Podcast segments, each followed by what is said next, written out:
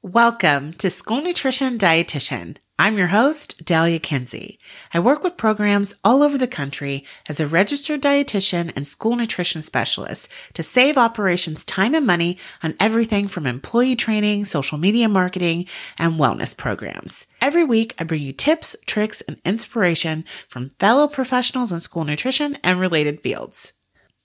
This week, we have Reginald Ross on the show president elect of SNA from North Carolina's Department of Public Instruction. This episode is full of career advice. I consider us really fortunate to have a chance to have this conversation with Reggie to hear about all of the growth he's experienced in school nutrition and what his pointers are for others who would like to do the same. Let's jump right in. School nutrition dietitian here on a mission to show you fruits and vegetables can be super delicious. Eating healthy keeps you healthy on the inside. Keep your stomach satisfied and keep a clear mind. Now you're ready for your academics. Focus, time to handle business. Breakfast, you don't want to miss it. Help your body to replenish. Clean food, clear mind. That is the vision. Tune in to the school nutrition dietitian. Woo.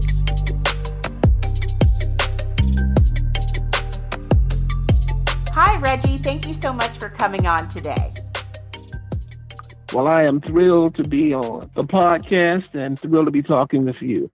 I'm really excited to get a little bit of a look into your pathway into school nutrition. Trying to research you online, I see you've already done a lot of work in leadership. So I'm sure you've been in school nutrition for quite some time. How many years have you put in so far? Right now, it's right at 13 and a half years. I spent about 23 years prior to that in uh, food service. I had my own restaurant, and then I worked for a fast food restaurant chain. Did you know you were interested in working with food when you were growing up? No.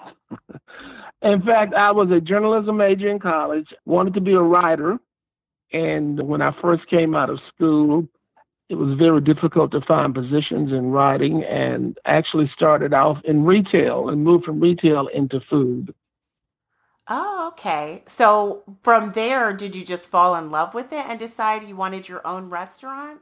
Well, I fell in love with it. I worked for, it was AFC Enterprises, which was a combination of Church's Chicken and Popeyes for 23 years and did a host of different things. And it was really an exciting time for me. My first couple of years, I was a restaurant manager. Then I became an area supervisor, but then I got promoted to the corporate level, and I was a franchise consultant, a corporate inspector, and then I worked IT for five years.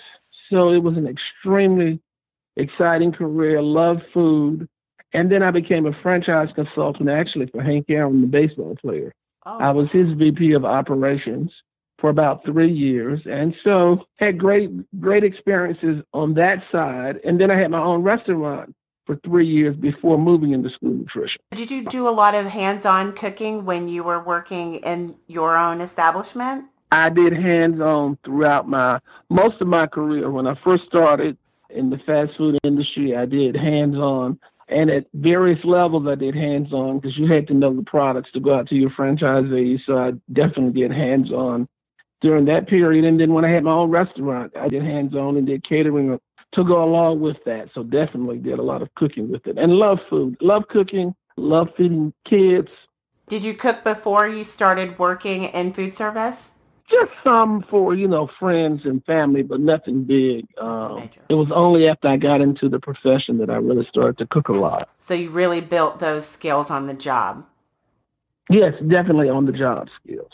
Well, that's good. That gives me hope for. There are just so many people who are new in the field. It's always good to hear that not everybody was cooking since you know they were knee high to a June bug. Some people started really focusing on this skill as an adult. So that's good. Oh yeah, I definitely did that because growing up, uh, I was not allowed in the kitchen. My mother was a great cook, and my brothers and sisters would laugh everybody out of the kitchen. So. yeah, that I think that has happened to a lot of people. So at least you knew enough to not be completely lost. Some of our kids, unfortunately, I I worry. I don't know what they're going to eat when they go to college. So Uh, we do what we can though with the nutrition ed. So how did you end up in school nutrition though? How did you make that transition? Okay, I made the transition from having my own restaurant, which I had for about three years. And even though I had a lot of cash flow, it was not very profitable. And basically, one day my wife said, You need to get a job. And so I looked and searched locally what was available.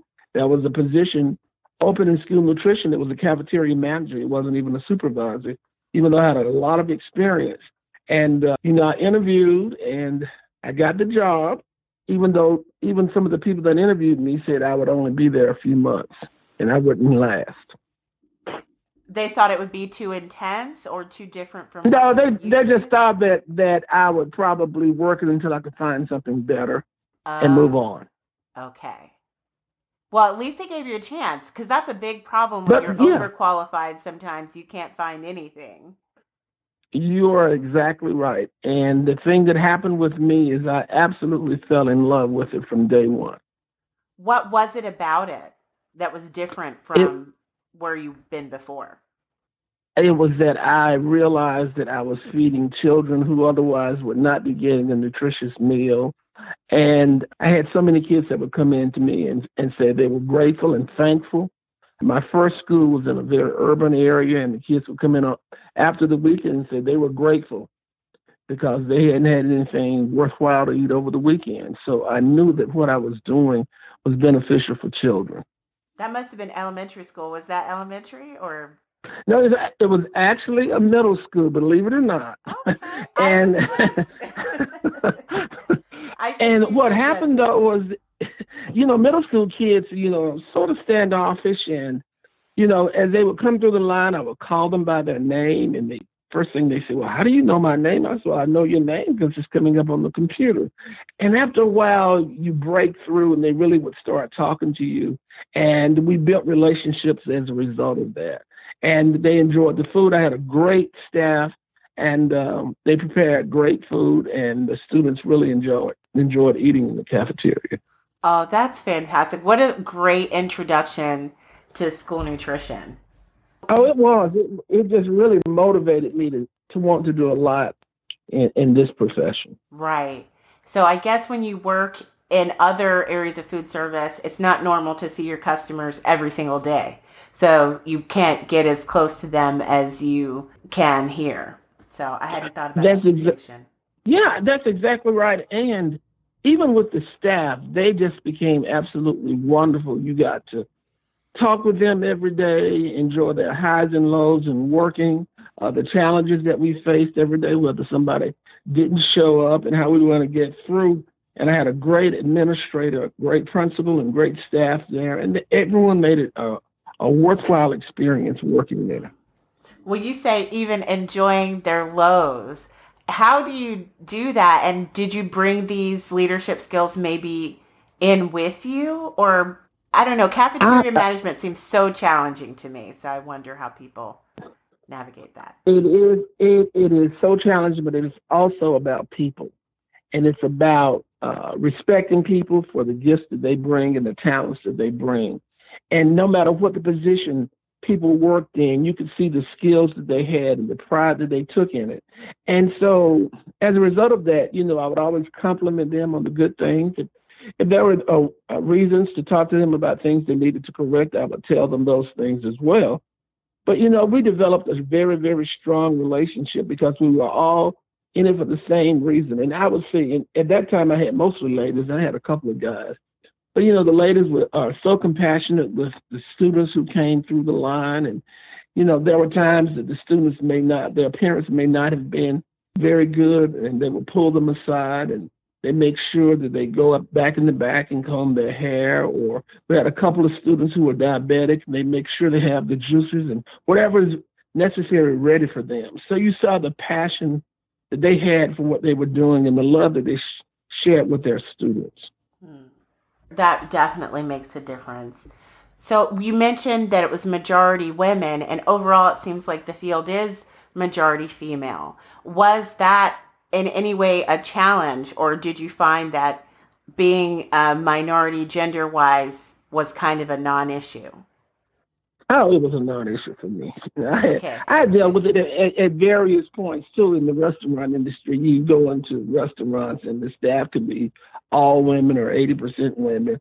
The managers are one. So that was definitely not an issue. And, you know, I've, I've dealt with challenges no matter what they are throughout my life. So, you know, those kind of things I don't even deal with at all. You know, I just deal with the people I have to work with and get excited about working with them and moving forward. Well, that's good to know that it's a non-issue. Uh, do you think that other people are aware that this is a job option more so than they were in the past? Because as a journalism major, I'm sure this wasn't on your radar at all. What do you think right. yeah. awareness level is like these days? Yeah, as a journalism major, it wasn't I guess, a profession that would stick out for a journalist. Right. But because I had worked in the profession, I had gained so much knowledge about about food service. And one of the things that I did when I worked um, in the private sector and then working in, in school nutrition is that I made sure that I educated myself with all the tools that were necessary and that were out there so that I could be proficient in knowing what I was talking about. So, you know, I got all the levels of certification through SNA, the SNS credentialing. So I always made sure I read and and uh, was certified in all of the areas to make me proficient uh, in this field because I didn't have a degree in, in nutrition.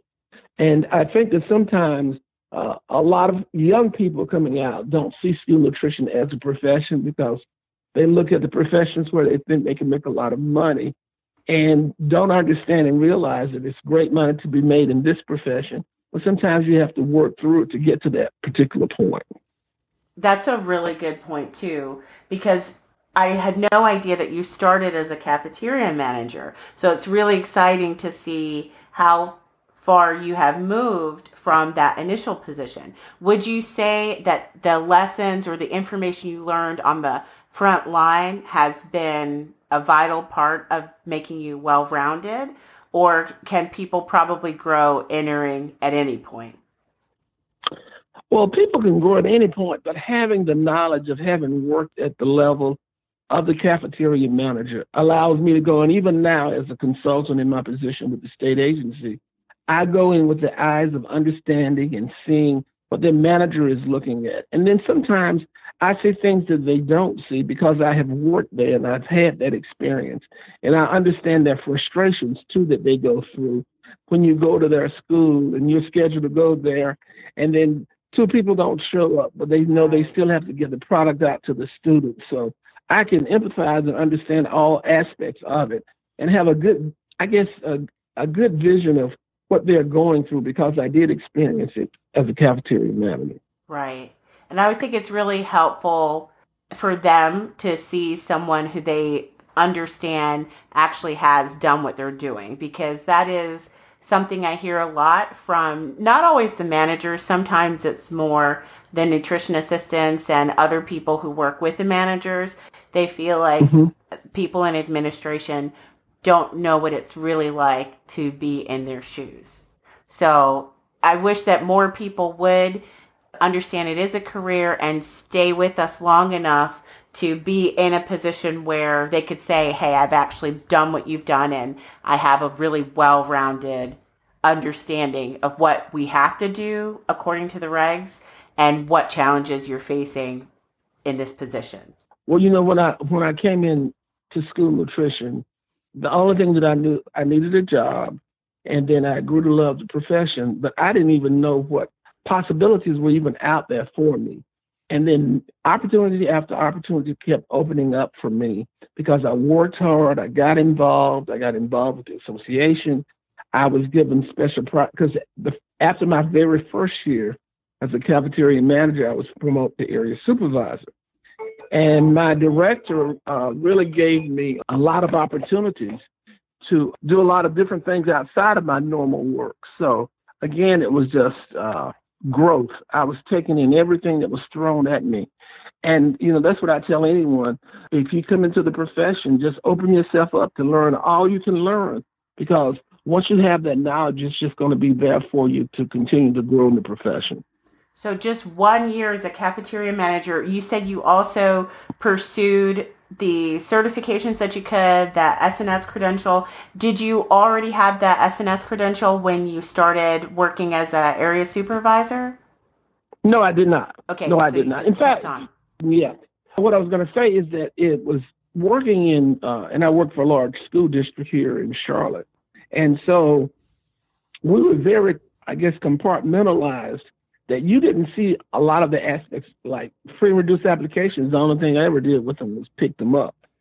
So that was a great learning curve in terms of preparing for the SNS credentialing because a lot of things I never did before. I just supervised cafeterias, even though I had as many as 30 it was strictly from the operations uh, standpoint and not other aspects. Hmm. So in a smaller district, somebody may have had more experience and more knowledge because they got to process applications and do verification and all those kinds of things and procurement that I never saw in working uh, in the district that I was working in. But I had to learn all of those things. So when you studied for the test, some of the information was new. Oh, a lot of it was new. That's, a lot of it was new and then i had to go back and uh, read additional books in order to get myself prepared I thought was extremely helpful. I just wish I would have read it in the early months of me starting my position because there was just so much covered. And like you said there's additional study suggestions. So that's a great recommendation. Jump all in with sna get all the certifications you can. Go ahead and start studying really rounding yourself out and be open to any opportunity that comes your way. Yes and and even with joining sna i joined my very first year i started i think like in february and i joined like in march or april of that same year and that was just based off my belief from my previous jobs that if there is a professional association I needed to be a member of that association because there's so much to gain by being a member of the association. The knowledge that you get, the skills you get, all the trainings that are available, those are the kinds of things in the networking that you have. Those things help you in your profession to grow. Hmm. And so that carried over. Yes, that carried over from my previous work life into this profession. You know, once I found out about, because I didn't know anything about the association when I started working. But once I found out about it, you know, they had local meetings, and part of the thing that my director did was that if you were a manager trainee, which I was, she purchased your uh, membership for the first year, and you got to go to the meetings Hmm. because she wanted you to get excited about the association. That's where I learned about it, and then after that, I was on my own. But you know, it was just great learning about the association and the wonderful opportunities that were out there. Yeah. So who introduced it to you then? It was basically because she was paying for it. That was your introduction to the professional association Yeah, and the local chapter and meeting. the local chapter. Uh, we would go, to, yeah, yeah. All of the trainees at that time, we would go to the local meeting uh, that we had, and that's how we all got introduced to it. Okay, fantastic. Yeah, we're trying to make sure that all the new employees are aware of what a resource it is. So you mentioned Right. you also were given special projects that helped you grow. What types of special projects were you assigned when you were a supervisor? Okay, my very first project, I was responsible for transitioning from every school, and it's 170 schools in the district at that time in Charlotte Mecklenburg, transitioning from each school having their own identity as far as uniforms to a central uniform for the entire district. Oh. And that was quite a challenge because everyone identified by their own uniform, their own uh, schools, the colors, the whole work. And here I was responsible for making that transition, ordering the uniforms, working with all of the managers, some of whom who didn't want to change. And Mm. but I think my director knew that it was something that I could handle, and I worked along with another supervisor, and we made it happen. What was the motivating force behind that? Was it just it was going to be more cost effective to just have one design and make larger purchases? Uh, it was for a more professional look because you had from scrubs to all kind of different things out there as you went from school to school.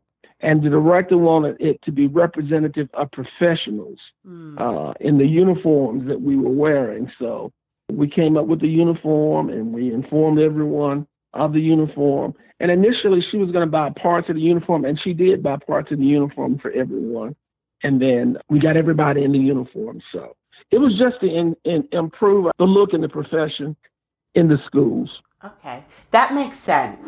So with 170 schools, did you get a sampling of managers that were able to be on the committee? How did you collect the information you needed to make a decision? Actually, we did have some representative managers along with some supervisors and the director. And uh, we had actually different companies who presented proposals to us with various uniforms.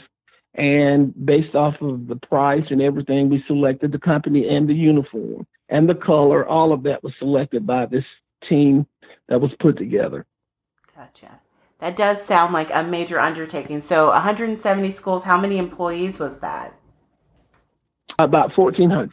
Mm, yeah, that's a lot. yeah, it was, but that was not my only uh, challenging project. That was just the first that I was given. Uh, I guess the second one uh, was starting a food show for our middle and high school student representatives that were going to high schools for approximately 17 high schools in the district, and it was five students per school.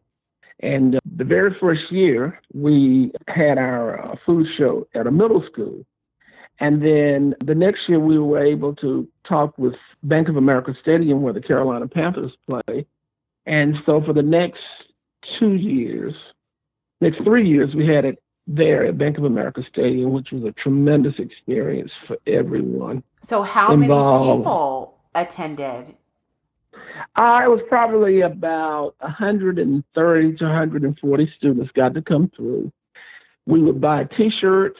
We get a design every year, and we had a marketing package, the whole works. I mean, it was really well done.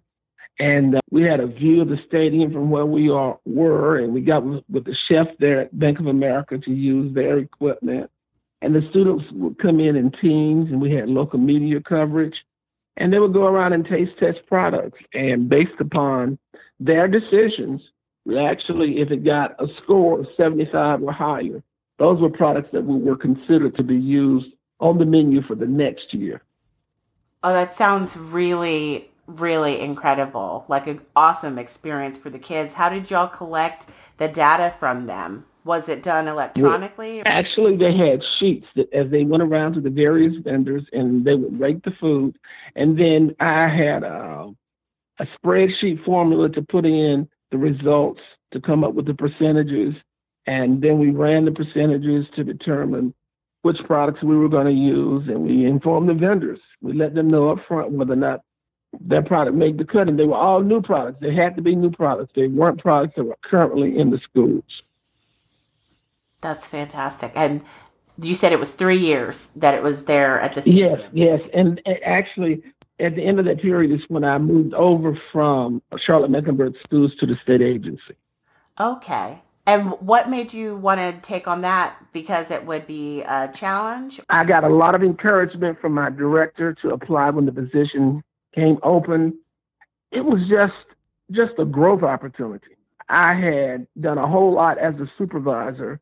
At that time, I didn't foresee the director leaving anytime soon. So it was just an opportunity for me to grow. And I thought that would have, would be a great opportunity moving over to the state agency, which it has. It's been incredible. So what do you do now? Support multiple districts? That is correct. I I have a particular region of, of 11 counties that I support school food authorities, whether they are residential charter schools or your normal school food authorities, and I support them, as well as I go around the state doing administrative reviews.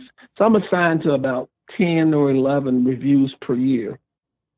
And uh, I'm on those review teams, in addition to doing technical assistance for school food authorities in our particular zone. What does the technical assistance entail? What is that? That's actually where we go in and we provide support. We help our school food authorities if we see things that they're not doing properly, not following the guidance. It's it's like training and helping them so they get on board to make sure everything is handled We help them with their applications to make certain they are being processed correctly. We go uh, into the schools to make sure that uh, their meals are being served the right proportions, all of those kinds of things. We do hands-on training by school food authorities. We check the eligibility at the local levels to make sure all that's done, the point of sale systems to make sure all the information is coming down correctly. So it's a really hands-on approach to provide assistance with whatever is needed. With our charter schools, they really need a lot of assistance because they don't have the infrastructures of the normal school food authority. So mm-hmm. we go in and help them get set up and make sure they have everything in place that they need to be a part of our program. Can the schools request that help or is that something the state does on a schedule to kind of spread their assistance out? That is something that we do uh, as part of our schedules for the year is we provide technical assistance. We know we have to do the administrative reviews because that's a requirement. In addition to that, we provide technical assistance. We try to get around and visit every school food authority that we have in our particular zone.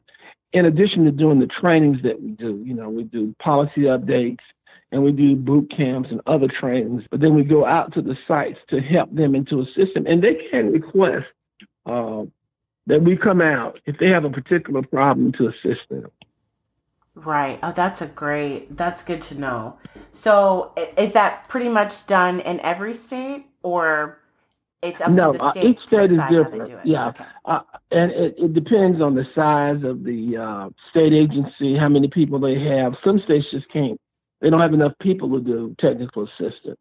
All they can do is get around and do administrative reviews. So, our, our state is a little different. We have enough people, consultants who are available that we can do a combination because we really think that if we do technical assistance, it really helps that school food authority to be successful.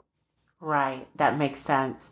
So, how would you explain the relationship between the state and the school food authority to someone who's new and maybe is afraid of being audited based on how audits were perceived in another industry? Well, I think the mere fact that we go out and we really, in addition to doing technical assistance, we really are building relationships with the directors, with the supervisors, and even with the managers. And we emphasize up front, we're not here to, to do a, a gotcha. We're here to assist you and to help you so that when it does come time for the administrative review, we want you to be successful because it'll be a reflection on us that we have really worked with you to get you to the point of doing the things that you need to do. So we, it's a partnership, and we try to explain that uh, to our school food authorities through our policy. We have three policy update meetings per year. And at those meetings, those are updates, those are uh, discussion times that we can talk with the directors, we can hear their concerns, so we build that rapport with our directors and with our supervisors and even some of the managers so that when we do come out, there's nothing to fear when we come out. We're there to assist them and to help them to grow. Right. And by then they already know you. That's that's great. So does the USDA have to audit state agencies and that's why the state agency is charged with helping make sure all the state is compliant or how does that part work?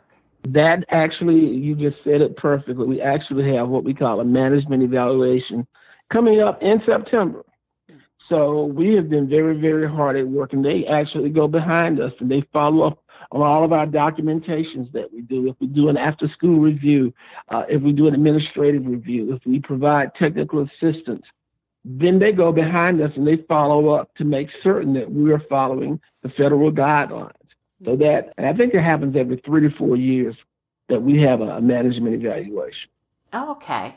Okay, well that makes it that makes it really understandable that everybody is really just trying to make sure we're doing what we agreed to do with the money we've been given and being That is correct. Yeah. That is exactly correct. I think it's a reasonable expectation that they um, want to check up on what happened to their buddies. So can't argue with that. So about your job now, do you feel like you still get to connect with the mission of feeding the kids? Is it still clear when you're having to do all the administrative and technical work what the oh, whole yeah. program is doing? Oh yeah, uh, because I still get to go out to schools and reschedule as part of our technical assistance. It's not just an office visit. So we may do part of the visit in the office, but we also schedule time that we can do sometimes breakfast and lunch. Other times it may just be lunch or may just be breakfast. But we go out to the cafeterias, we visit with the cafeteria managers, we talk to the students. We find out the things that they like, the things they don't like. We observe if there's a lot of waste in the trash cans, and if there is, we go. I'll go out and ask the students, you know, why did you throw this away? And you get various reasons coming back from students. Either they didn't like it, or I got full, so I put it in the trash. but the communication is still there. The contact is still there with students. And uh, when we go out and, and when we do administrative reviews, you know, we have several schools that we have to go out to. And we're there at the school all day, and the kids will ask, well, who are you? You know, they see us behind the counter, and so, you know, they want to know who we are. So that contact is definitely still there. The concern for making certain that kids are fed properly is still there, and we get to see it hands on when we do go out. I love that. So, with your current role on the board with SNA, mm-hmm. you mentioned with SNA, you encourage everybody, you should really be involved with your professional association. Is this the Correct. first position you've served in, or how did you start volunteering or working with SNA? Okay. I started out working locally in the local chapter first, first volunteering, and once I volunteered, they put me on a committee. I don't remember the committee now this time, but eventually I think I became the chapter president for the local chapter. And then I got put on a committee at the state level. So after working some on a committee at the state level, I was asked to run for vice president for the state. So I ran for vice president of the state and won. And so then I became vice president, president elect, and then president for the state of North Carolina. This was back in 2013. And, and another beauty of what happened with me with my director was she told me as long as I was involved and participating, that, you know, she would make certain that I got to go to like ANC every year. I didn't get to go to every single conference, but I got to go to a lot of the conferences. And I went to ANC though every year. Oh. So I really got heavily involved uh, in going to conferences and, and uh, industry conference. And I love the legislative conference in Washington every year. So I got to do all of those things. And so when a position became open on the national board, I ran first for Southeast Regional Director. And so I ran for that position and won and served three years as the Southeast Regional Director. And then I ran for the at large director after I came out of that position, and I won that position. And then when we restructured the board again, we actually had a position open for a president elect and vice president. And you have to go through this uh, interview process. And I was selected to run for president elect and won. So currently, I am serving as uh, national president elect for uh, for the board and for the association. That is exciting. That's a lot of of hours. So with all of those positions, is there an onboarding process? I would be nervous that I wouldn't know what to do if I did open myself up to even being um, active in a chapter in a leadership position. How did you get acquainted with what every position required? Uh, well, it was really one step at a time, and that's what I try to tell people. Get, in fact, I actually received a call this week from a gentleman out in Texas who was asking me exactly that question: What is the process? How do I get involved? And what I tried to explain, don't just jump up to the national board or the national level. You really need involvement at the local level. You need to start with your local chapter and, and get involvement in your state and work on committees and then start going also to the national conferences. Go to, if, if your district will allow you, go to uh, the legislative conference, go to the industry conference, you know, and go to ANC every year. Get involved and the more you get involved, you understand how the process works. And then it really is it's important to get elected at your state level.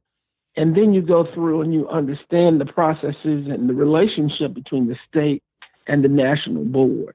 And that's really what happened for me. And I, I got to understand that. Then you understand what positions are available and the committees that are available and the opportunities that are available once you have served on the state level. Mm. That's really great advice. And I think some sometimes these things just aren't really clear. And I guess if you don't know a person who's Right. been through the process, you don't want to, I don't know, be intrusive or tacky and ask somebody. So Oh, I'm glad. Well, you know, if- when I when I do go around and when I get to speak at various state conferences, I try to explain and I try to tell people, please get involved.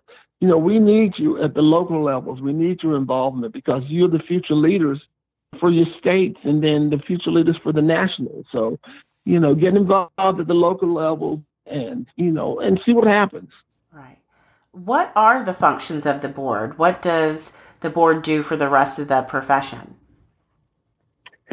The board sets the standards for all of our state affiliates.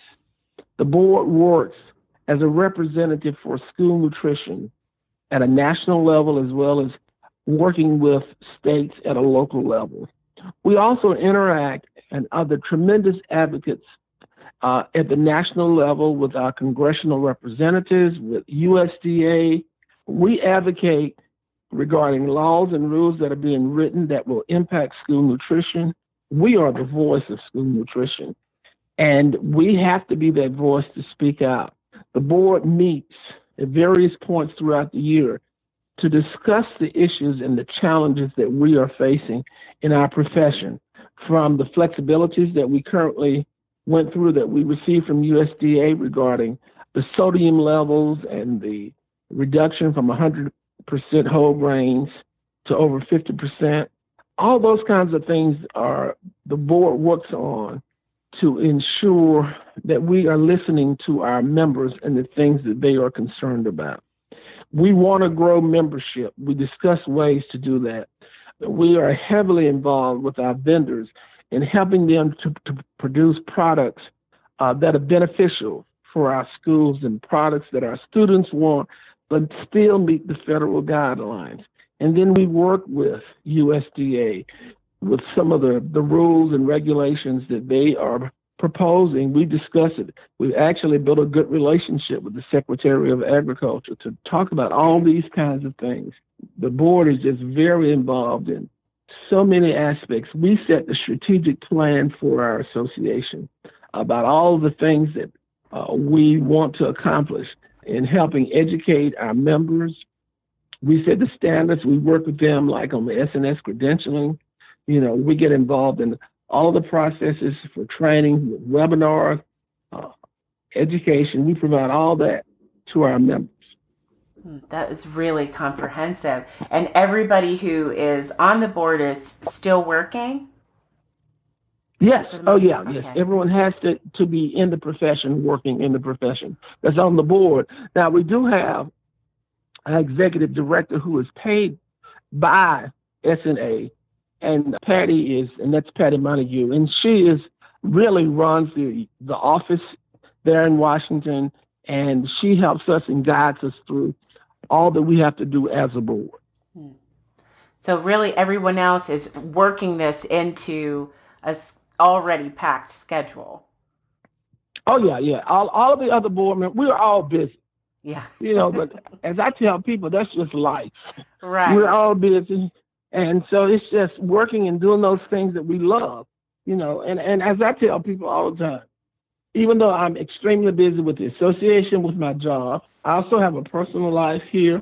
I have a family. I'm a choir director, and I still try to meet all of those requirements Wow. and then enjoy doing them. Right. Right. How do you find balance or has that kind of been intuitive, no big trick to it? it has been you just have to set priorities and know the things that you can and you can't do Mhm. and um, that's what i try to do try try not to schedule too much outside of the things that i know i have to do so that i can meet the obligations that i have to meet Mm. Okay. That's reasonable. And do you watch any TV? I always wonder about really. oh yeah oh yeah i'm a sports fanatic Oh, you have time I'm a to- big- Okay. i'm a big georgia bulldog i went to georgia i'm a huge georgia bulldog fan a it huge. Atlanta fan, the Falcon fan, to a Dirty Bird fan, and uh, so I watch sports and and I watch you know, uh, we I call it weird TV. I like a lot of the murder mystery shows, Yeah. that kind of stuff. Okay, that's encouraging to know that there's time for all that, and it doesn't mean you can't watch TV anymore. Oh no, no, no, no, no, no. You have time to do all the the other things. And even when we get together, even though we're busy, like as the board when we're meeting, we still take the time to have a little fun here and there. Uh, you know, and we don't get like to go out and see the city like when we were in St. Louis, but we do get to do some fun things. Just time to relax. Yeah. Yeah. So you work it in there. And with the writing in your past, do you ever think you're going to bring your journalism background into your work life? Oh, now? I I use it all the time. Oh, you do? Uh, in fact, oh yeah, I have to use it all the time in in writing. I have to do a lot of writing on my job with various reports and stuff. But then even like for the magazine, I'll have to do articles for the magazine, SN magazine, and so yeah, I, I definitely use my writing skills. Is there a book in the future out there for you, or you don't feel like you have? You know what? I have I have definitely thought about it, but it will definitely be when I retire. Okay. That's reasonable. Okay, that speaks to knowing what you can and cannot do with the amount of time yes, you have. Yeah. yeah. Well, I appreciate you so much for coming on. You've given a lot of really good takeaways. Is there one little bit of advice you'd like to share with everyone in school nutrition or something you wish we all knew? Let's see. Yeah, just a few little pointers, I guess. I, I just like to to always tell people, especially when I go out, always know yourself. Gather as much information as you can about whatever your topics are and about your profession, and be committed to what you're doing. And the, I guess one of the most important things is being able to connect with the people that you serve. And uh, I think that is most important that I'm able to talk to people no matter what. I don't care where I am at ANC conferences, and I know we're busy and have busy schedules, but I always take the time to talk with the members because that is that is key. I guess finally celebrate. No matter what we do, we need to celebrate and enjoy and be grateful and thankful. And I know there are always a lot of concerns for our industry out there and a lot of concerns with our managers and our staff in the schools. But regardless, we have to celebrate, enjoy what we're doing, and pass it on because there's a future generation of, of successful leaders out there that we have to feed. Thank you so much. That's, yeah, that's great advice. It, where can we find you online or where do you spend time on social media? if anywhere? Mostly on Facebook. You can find me on Facebook. A lot of stuff is out there on Facebook. And, you know, a lot of stuff is about celebrating a lot of things I do with SNA, but also celebrate my family. I have one grandson. Oh, so, uh, wonderful. He, yeah, yeah, he's, he's, he's our joy. I really love that conversation. I think Reggie's advice to learn your craft as deeply as you can is really important. Luck is essentially what happens when preparation meets opportunity. So when we see other people, sometimes when we see other people who are doing big things in their area of expertise, we wonder how they got so far. But really, learning your craft, being prepared, doing something that you love is the key because to put in the hours that it takes to become really proficient at something will feel laborious and not like something you actually are motivated to do if you're not in the area that's right for you. When you're passionate about what you do, not everything feels like hard work. So I hope you found his pointers as useful as I did. Remember, the only fee for the show is that you share it with others whenever you get anything of use out of an episode. Hopefully, that will be every episode. All right, everybody, I'll see you next week.